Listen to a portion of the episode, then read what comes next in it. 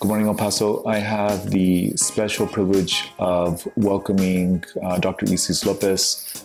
Um, Dr. Lopez has a great story of going from you know, struggles um, of, and persevering of, beyond her struggles into then becoming a rheumatology fellow at Baylor College of Medicine. And she's a, about a year away from finishing up and being a uh, board certified rheumatologist it, it's a um, it's a it's a great story. It's a story that, um, as I was hearing it, we have a lot of uh, similarities. Um, you know, there's a lot of us physicians who who had to go through uh, a lot of obstacles, overcome a lot of obstacles, and demonstrate perseverance, which I think is a great skill set in life. And even though um, I personally went through a lot of um, tough times, it, um, it was really because of my mom that uh, got me through.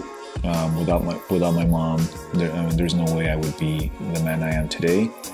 And uh, without my mom, um, I mean, I think I, I often say that um, if if I'm a good person, if I've done great things in life, it's because of God and my mom. And um, I, you know, I, I always want to make sure that the things that I do and whatever I accomplish, um, I'm trying to do it to make my mom proud and to make my kids proud. And so um, I, I, think you'll hear a lot of this um, really beautiful struggle that uh, Isis, uh, Dr. Lopez went through, and um, hopefully a lot of people that uh, watching this can relate to the story. Hopefully, this can be inspiring to uh, the younger people who want to become physicians or, or just have are in tough spots that they can see uh, light at the end of the tunnel. And even people, and not even, but like especially um, kids or moms, single moms, or kids of single moms. Um, there's a lot of you know these these, struggles the, these um, obstacles these are all opportunities to get better um, there's no way ever that i would ever trade the tough times that i had growing up as a kid uh, for anything uh, because it, it, it, made me who i am and i'm, and I'm really appreciative of, of those learning uh, of, of those lessons. And i'll say it uh, again that I I think that you the one thing that I think is crucial to success is having someone believe in you, um, starting with yourself. Um, but if you can get a cheerleader, a mentor, you know, in, in, my case it was my mom, then I think sky's the limit. So um, to all those people out there uh, grinding, uh, grind it out, keep that grit, uh, keep pushing forward, and and um, you know, we'll, we'll quote some uh, Nipsey Hussle, hustle and uh, hustle and motivate. All right, everybody. Hope you enjoyed the show. Isis, I, I uh, and I'm not trying to be patronizing here, but I'm uh, really proud of you. I kind of followed uh, followed you along. I know we met when you were in medical school uh, in El Paso, Texas, and can you tell us um, your your background and kind of how you ended up where you're at now? For sure. Um, so my family's from um, Honduras. Um, my mom, my mom and my um, father in the 80s they came to the U.S. and I think just like many first, um, you know, generation immigrants, like my my parents struggled a lot financially. Um, they used to live in the Northeast, so they, they struggled a lot. They decided to send us to Honduras just to. The, the plan was for them to both get like two jobs, save enough money so that they could bring us back and then be in a more financially stable position. Um, but that was kind of complicated. They just continued working, working, and we actually ended up staying in Honduras for eight years. So there is where I, I lived and um, I was able to be raised by my, my aunt. And my aunt was like, she's just like the type of woman who takes care of everybody, you know, like people there were dying of like diabetes, HIV was really, really prevalent um, in in my city, and a lot of people would pass away from AIDS, and so um, she would take care of everybody. She was like self-taught. She would wake me up at three in the morning and be like, "Let's go, let's go take care of this person." And I don't know. I guess there was something about her that knew that I liked that uh, healing part, like taking care of people, that that sacrificial part that is uh, needed, you know, to be a doctor. And So she would wake me up at whatever time and would take me, and we would go and take care of people. So I think that kind of defined my compassionate side, my wanting to take care of people um, aspect of, of of who I am. And so she she was just amazing. And then I I came back to the states um, to Florida and um, was able to to finish um, elementary school, middle school, and then um, after the the foreclosure crisis happened, we were actually one of the families who um, decided to to purchase a home, and then we couldn't later afford it, and so um, our house went on foreclosure. I remember for a year going home, and every day was like a fear of of you know feeling like everything was going to be out and we were going to be displaced. So we came to Texas because Texas was cheap. My uncle was already living here, um, and there's like a pretty big um, Honduran um, uh, connection here. And so my uncle helped us move here, and um, I, I, think that overall, um, for most of the my family members, like my siblings, most of our lives improved by moving here. And so then I was able to um, to go to college in Dallas, and uh, I actually joined part of a program called JAMP. So JAMP is actually like a program that helps um, uh, underserved kids. So my mom, my mom's a single mom household. Once she was able to bring us back from Honduras, she had separated my father and was able to bring us back on you know her her own work her own um uh, savings, um, and she was able to to raise us on her own. And so, um, because because of that, um, I was able to qualify for for state funding program that helped for my MCAT, um, helped for my books, would give a stipend, summer programs. I was able to um, do like a summer program at UTMB and um, uh, the other summer program at A and M, and so it was a really great experience because That's, I'm not um, sure. JAMP is JAMP is um it's an undergrad like for for medical. It's like a like a medical leadership program or something. Yeah, yeah, yeah, okay. exactly. So it's like they kind of um they they will provide like the books and like they even so once you match it like once once you're able to get into the program you're actually able to interview at all of the medical schools to, okay. in to Texas? be able to in Texas, all of them. Yeah. Nice. And so I remember, so then how I ended up in El Paso was through that. Like I never, I had met a few students like that went to UT Dallas and they mm-hmm. were from El Paso, but they, I guess they didn't like El Paso because they didn't have really good things to say about it. And so oh, I, it was my last, it was my very last appointment at my, my very last um, uh, interview. And so I remember like I was already like running tight with money and I was like, I really don't want to go, like blah, blah, blah. But you had to go, it was mandatory. So I remember like landing in El Paso and no one told me had they, that El Paso had mountains. So I thought it was gonna be just like flat and like like barely anything there, right? So I remember I like I landed there and um I was just like I there was just something about that that was like I have to be here. Like I, I have like the skies, how open everything was, the mountains, and so I really, really loved it. Um, and uh, I remember coming back from that interview, I was, I was completely in love, and uh, and I remember telling my mom like I have to go to El Paso, and she was like, no, like the whole Juarez thing. She really, oh. really didn't want me to go, and so um, I actually ended up ranking it number two um, and then when I found out the day that I matched, I was super, super happy. Like oh, I was so nice. super happy. And I remember my mom, instead of like, she just started crying because she really, she was like, I don't want you to go there. And it, it turned out to be completely fine. Like my four years in med school, like I felt so safe.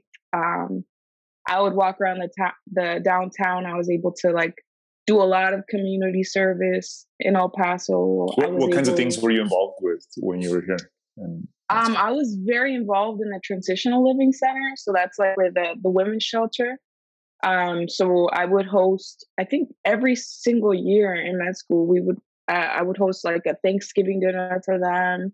Or like on Mother's Day, we would go and like do their makeup and get the ladies oh, ready nice. so that they would have like a, like a Mother's Day. So I was, that was definitely like, um, I had, I, I had a grant to do art therapy, but um, that I wasn't able to to completely uh, finish that project. But also, right next to it, there was the the center of like the children who would be taken away by CPS and they would be put into that home. I don't remember the exact name of it, but we would yeah. go volunteer and play with the kids. And um, honestly, a lot of their stories too were um, like it wasn't even like their parents were trying to do anything malicious. It was just like they the parents were just trying to survive and their kids would, you know, unfortunately be be taken away. So seeing that um you know that that part of the system when when it's not um understanding when the, the parents themselves don't have the resources to be able to take care of their their kids is sad, was sad. You know it's, like, like hearing your story i think there's a lot of um, uh, similar like so I, I, had like a similar story uh, mm-hmm. where my mom was a single mom. Um, you know we we, we grew up pretty poor uh, humble i guess as, as it's called. Um, it's times we didn't have food to eat for dinner uh, i was first in my family to go to college and i i'm from here from el paso and um, so we were Juarez in El Paso. And my my my dad's mm-hmm. side's Cuban, my mom's side's Mexican, and we we went up. And I spent a lot of time in my in uh, in the Bay Area with my tia. So I live mm-hmm. with my tia too. Um, so she she kind of instilled a big work ethic. Her and my mom uh, were were just like working machines, and it was because of them they ended up uh, following my way to, to college. And and we had I guess there's a lot there's a lot of similarities and we had we lost our house too um, when i was little. We didn't have a place to live. And for us luckily we had my abuelita my abuelita took us in. So we were, we were homeless for for a little bit. Um, and i think that th- these kinds of stories actually i wasn't i i was i didn't i didn't know any of this stuff about you. So i think that's that's really awesome. I think it's a it's a testament to um, to your strength and your perseverance because uh, med- medicine is not for the weak, right? Like it's a mm. it's a hardcore field by itself. Um, let alone when you have all this other stuff, this other baggage to come to, sure. that comes with it. And and I think though it only makes you a better physician, right? Mm. Like mm-hmm. there's there's all these like uh, obstacles that you got to get through, but then it, in the end, it kind of makes you a little bit more empathetic for your patients because for sure right? You're not just kind of like talking down or whatever. You're, you're a little exactly, kind of and you understand like the type of struggles, and I think that's that's something that like a, a lot of times we see our patients who they they don't sometimes they don't take the best care of themselves, you know, and instead of coming from a judgmental aspect, like when when they can't even know where they're going to live from month to month. Sometimes their own health is not at the top of their priority when they yeah. can't even secure you know just just living resources. And so knowing that um and, and honestly um although like a lot like being in medicine too and meeting other doctors i really don't meet like not even latino doctors that have a similar story like this. Like even like um latino students who are like born and, and raised in the US. Like I mostly meet like international um, IMG doctors who matched here. Like in my yeah, that's journey, a different really, that's a different kind of group, right? Those those I, the oh, IMGs, yeah. IMG means uh, international medical graduates. Um, usually, IMGs um, they're fair, tend to be. There's a generalization. They tend to be a little bit wealthy. Um, yes. And the, mm-hmm. the background's totally different. And I remember interviewing, oh man, I got so, it was, it was rough. Um, so I, I went to med school. What, what, what, years were you in med school? 20, 2013 2013 to 2017. All right. So I interviewed in uh, 2000. Uh, uh, I'm a lot older than you, but I interviewed for med school in 01. So I went to med school from 02 to 2006. Mm-hmm. I went to UT Southwestern, and I interviewed. I was living in the in the Bay Area at the time when I was applying in California, and I remember the medical schools would put me to interview. I mean, I think they were, I think they were trying to be nice, but they would they would put a, a Latino physician there to interview me, and those were by far the most judgmental, uh, toughest interviews I had because a lot of them um, were IMGs, and so they came over and they did not understand the struggle. Um, yeah and it was you know i'm not i wasn't trying to get points because i'm latino that's not yeah. like that's not what it was but i i had a, I had a story that i think was and i didn't know like I, I think when when when i went to college i had this idea that everybody went through my my struggle it was this whole negativity right. to it and then i found out that all my classmates and then you find out like, people didn't have like any they similar didn't. struggle no yeah no. i don't even talk about like really my life and this this is why like stuff that like I'll you know my my close friends and stuff, but like the general friends, I don't because a lot of times it's like completely different. Like their their parents would give them like calculus lessons when they were like young. Like even yes. in college, I would find out how different. Like oh yeah, my my parents have this like uh, all this money waiting for me, like you know, in case something happens, or they would teach them like calculus or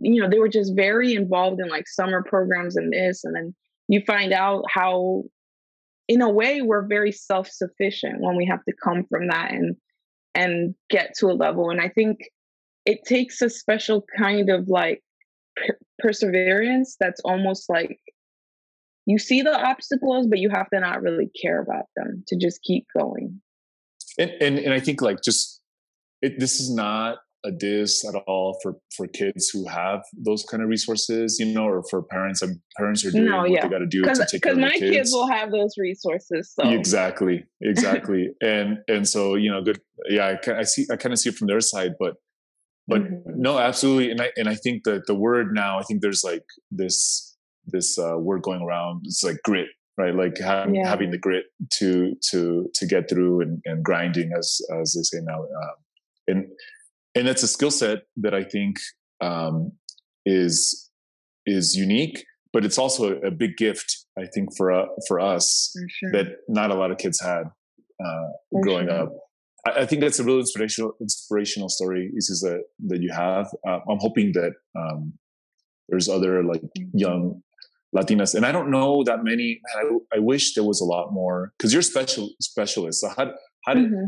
how did you get into um, the the field you're in, and then tell tell me what, what that process is like. Yeah. Um. So I think I think in high school I took like a, a immunology course, and I just like, like loved the immunology aspect, and then um I think when I was in college, I was like, yeah, I want to take care of people with like autoimmune diseases, but like maybe mostly women. Like I would, you know, and yeah. somebody told me about like a field of rheumatology. And so that idea was kind of implanted in in college and so i started researching what rheumatology was um, rheumatologists take care of autoimmune diseases um, that affect your connective tissue so your joints your skin um, virtually any any organ. And so patients like lupus rheumatoid arthritis uh, myositis um, the uh, spondyloarthritis um, and just various autoimmune diseases um, that are very some are very rare in, in uh, the general population. And so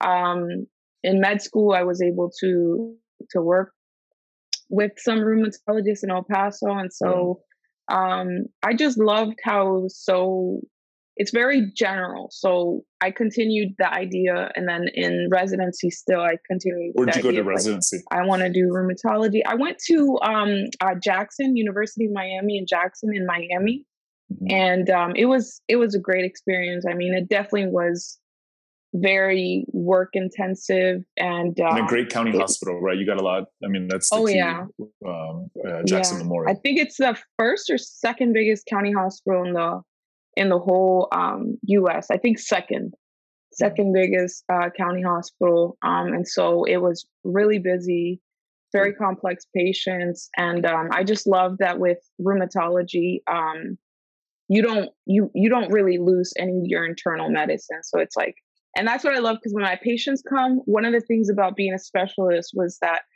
i didn't want to like if they told me something was wrong with like the skin on their back like it, it would make me feel bad to be like oh i can't look at it because like i don't have time you know like that oh.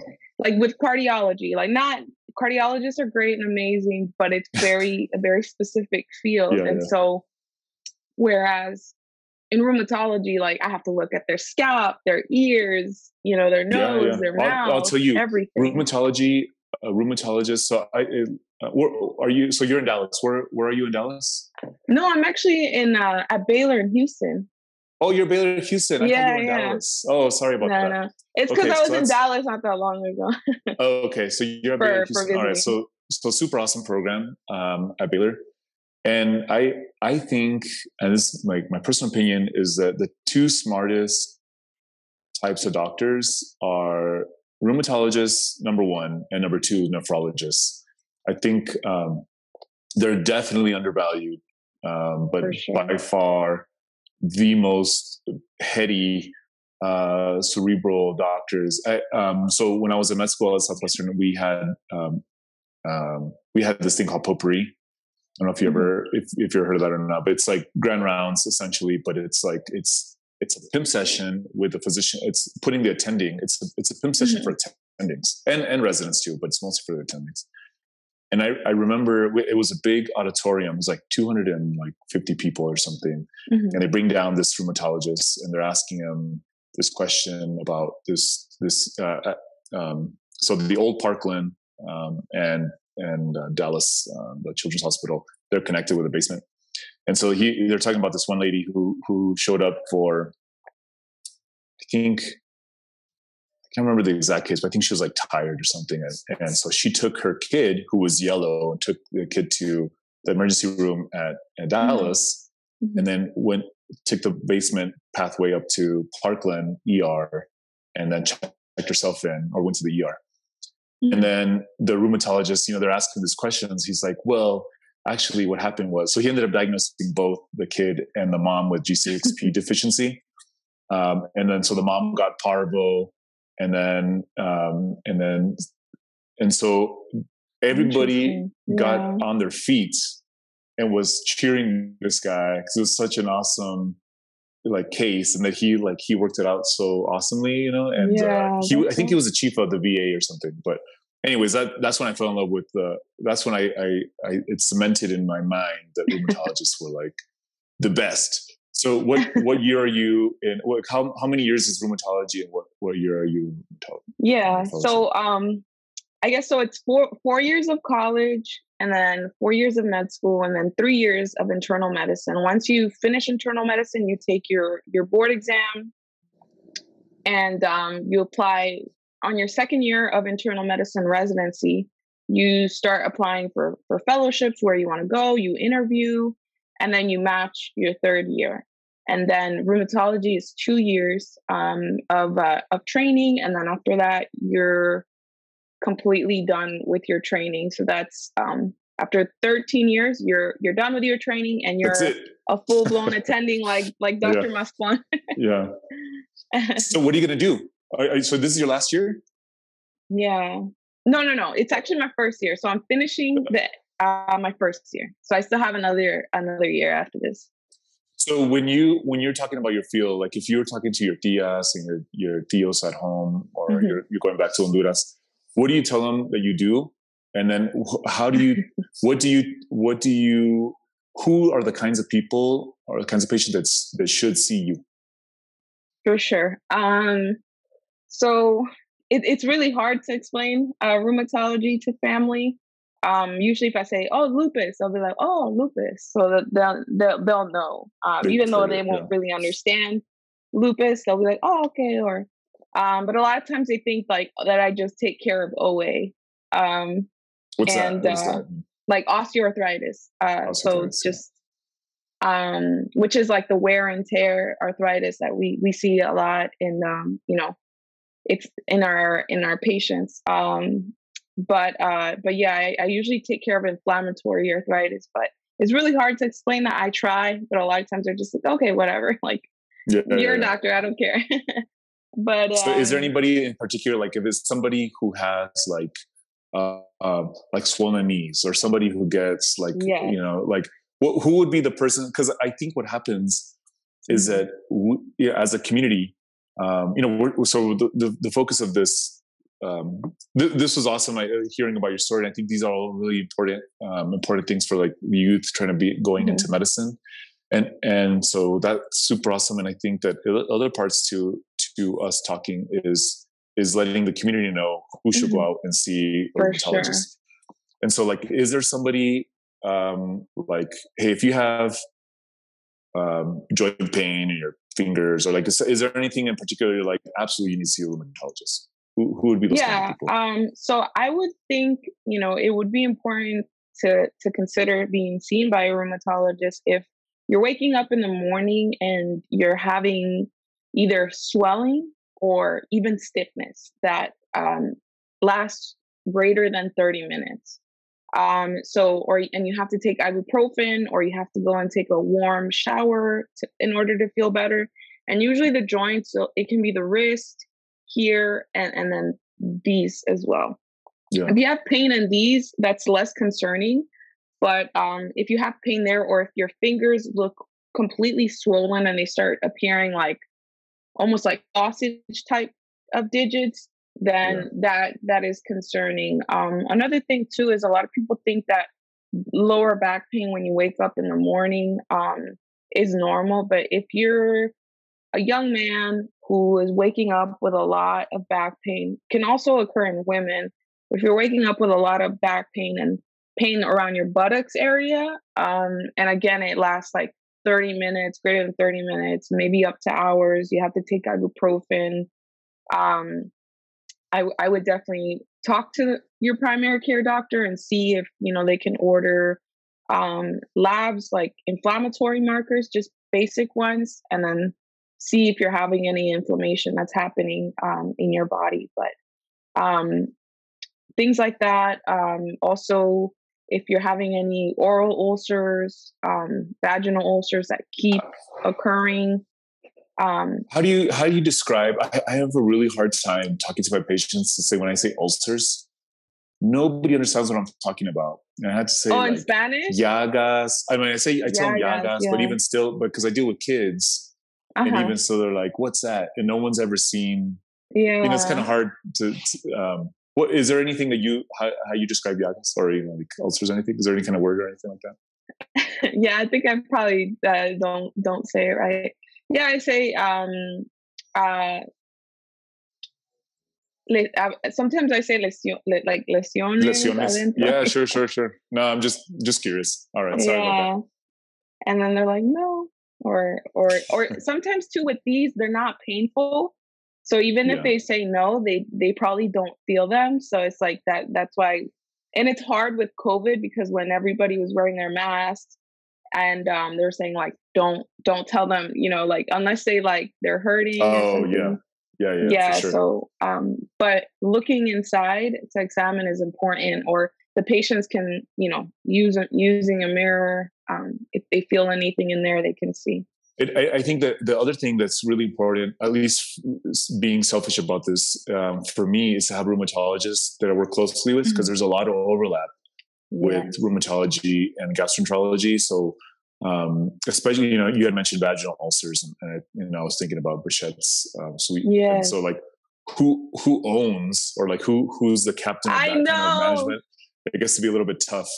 Um, it is um, tough it's tough, but it's but it's always great. I think I I mean it would be really awesome. Is is again speaking selfishly for you to come back to El Paso i know i want because to there's there's such a need uh, for you. Mhm. Um, people like you, especially uh, you, would be the like super awesome to to come back home or you know your adoptive home, I guess. Um, it is my adopted home in the U.S. for sure.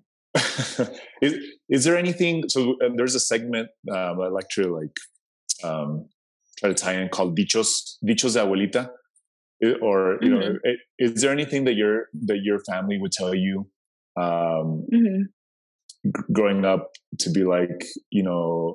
Uh, so I, I, always talk about the hemorrhoids one. So my abuelita would, would say like, no te sientas en, en la calle caliente porque te, salen hemorroides or you know like no salgas i, I think that for oh, me i, I think about rheumats there's like a like a rheumats one like everybody has rheumats you know the, mm. like my mom oh, es que son las rheumats so like whenever oh. they're whenever it's cold like everyone has like stiff joints or like pain or anything is there any, oh, anything like yes, that you can think about like hmm. um no, I, I, can't really think anything that's related no, to no, no. Dichos, anything like growing up that your tias would tell you, they're like, you know, that maybe um, that like was kind of medically, you know, like I don't know if you noticed here in El Paso, like even if it's seventy degrees, everybody mm-hmm. wears blankets. Like you see the little kids and like they have, yeah. they're, they're covering their mouth because if they open up their mouth, they're gonna get a cold.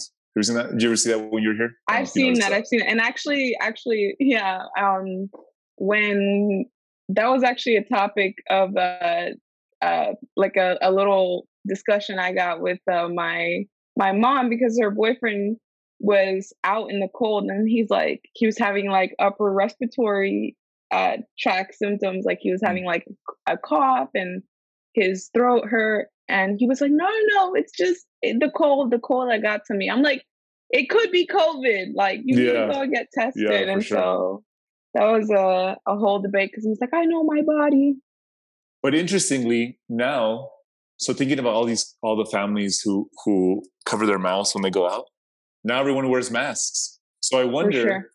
if if uh look, thinking back like rancho remedies, you know, like uh-huh. people were covering their mouth to not uh-huh. spread germs in you know so like i always, I always think that there's like these dichos or things that people do that there's actually like some public health ties to them? Yes yes. You know there and then a, maybe maybe that kind of got lost throughout the time but but i think it's there.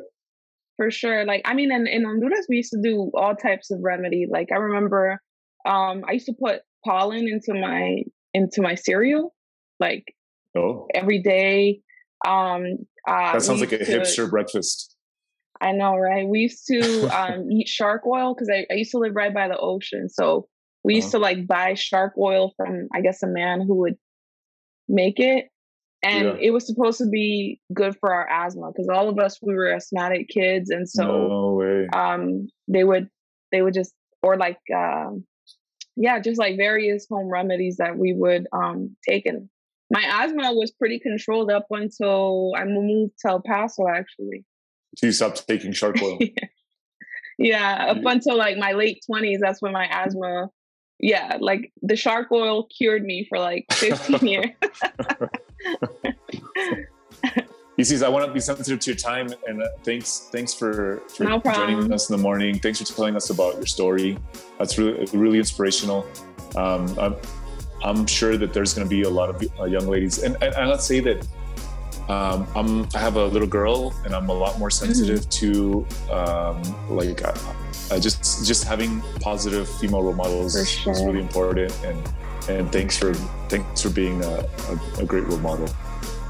no, thank you uh, so much for having me here and, and for being a role model for Latinos who are here in the US and, and for us to stand here and say, you know, if you guys want to go into medicine, do it. Do it. Because yeah, we definitely always, need more of us. It, yeah, absolutely. And and I and Isis, I know you have um, you're you're doing social media. Could you could you tell us what your handle is or how to find you on social media? Uh, yes. Um, on Instagram, it's at doc, um, so Doctor Dr. Dot um, Isis I S I S and then V for that's my middle name, Vanessa. So okay. Dr. IsisV. So that's my Instagram, and that's the main one that I use. Okay. Mm-hmm. Thanks. I, I, you know I, I, follow you on Instagram. I think it's really uh, it's, it's it's super awesome uh, presence that you have, and and thanks for, thanks for doing that. Okay, so anytime you need anything, just um, send me a text or whatever. Uh, okay, we're always happy sure. to help uh, in any way that we can help. Um, Fatima and I are, are uh, we, we want to help you succeed. For sure. Thank you so much for having me on the show. This was awesome.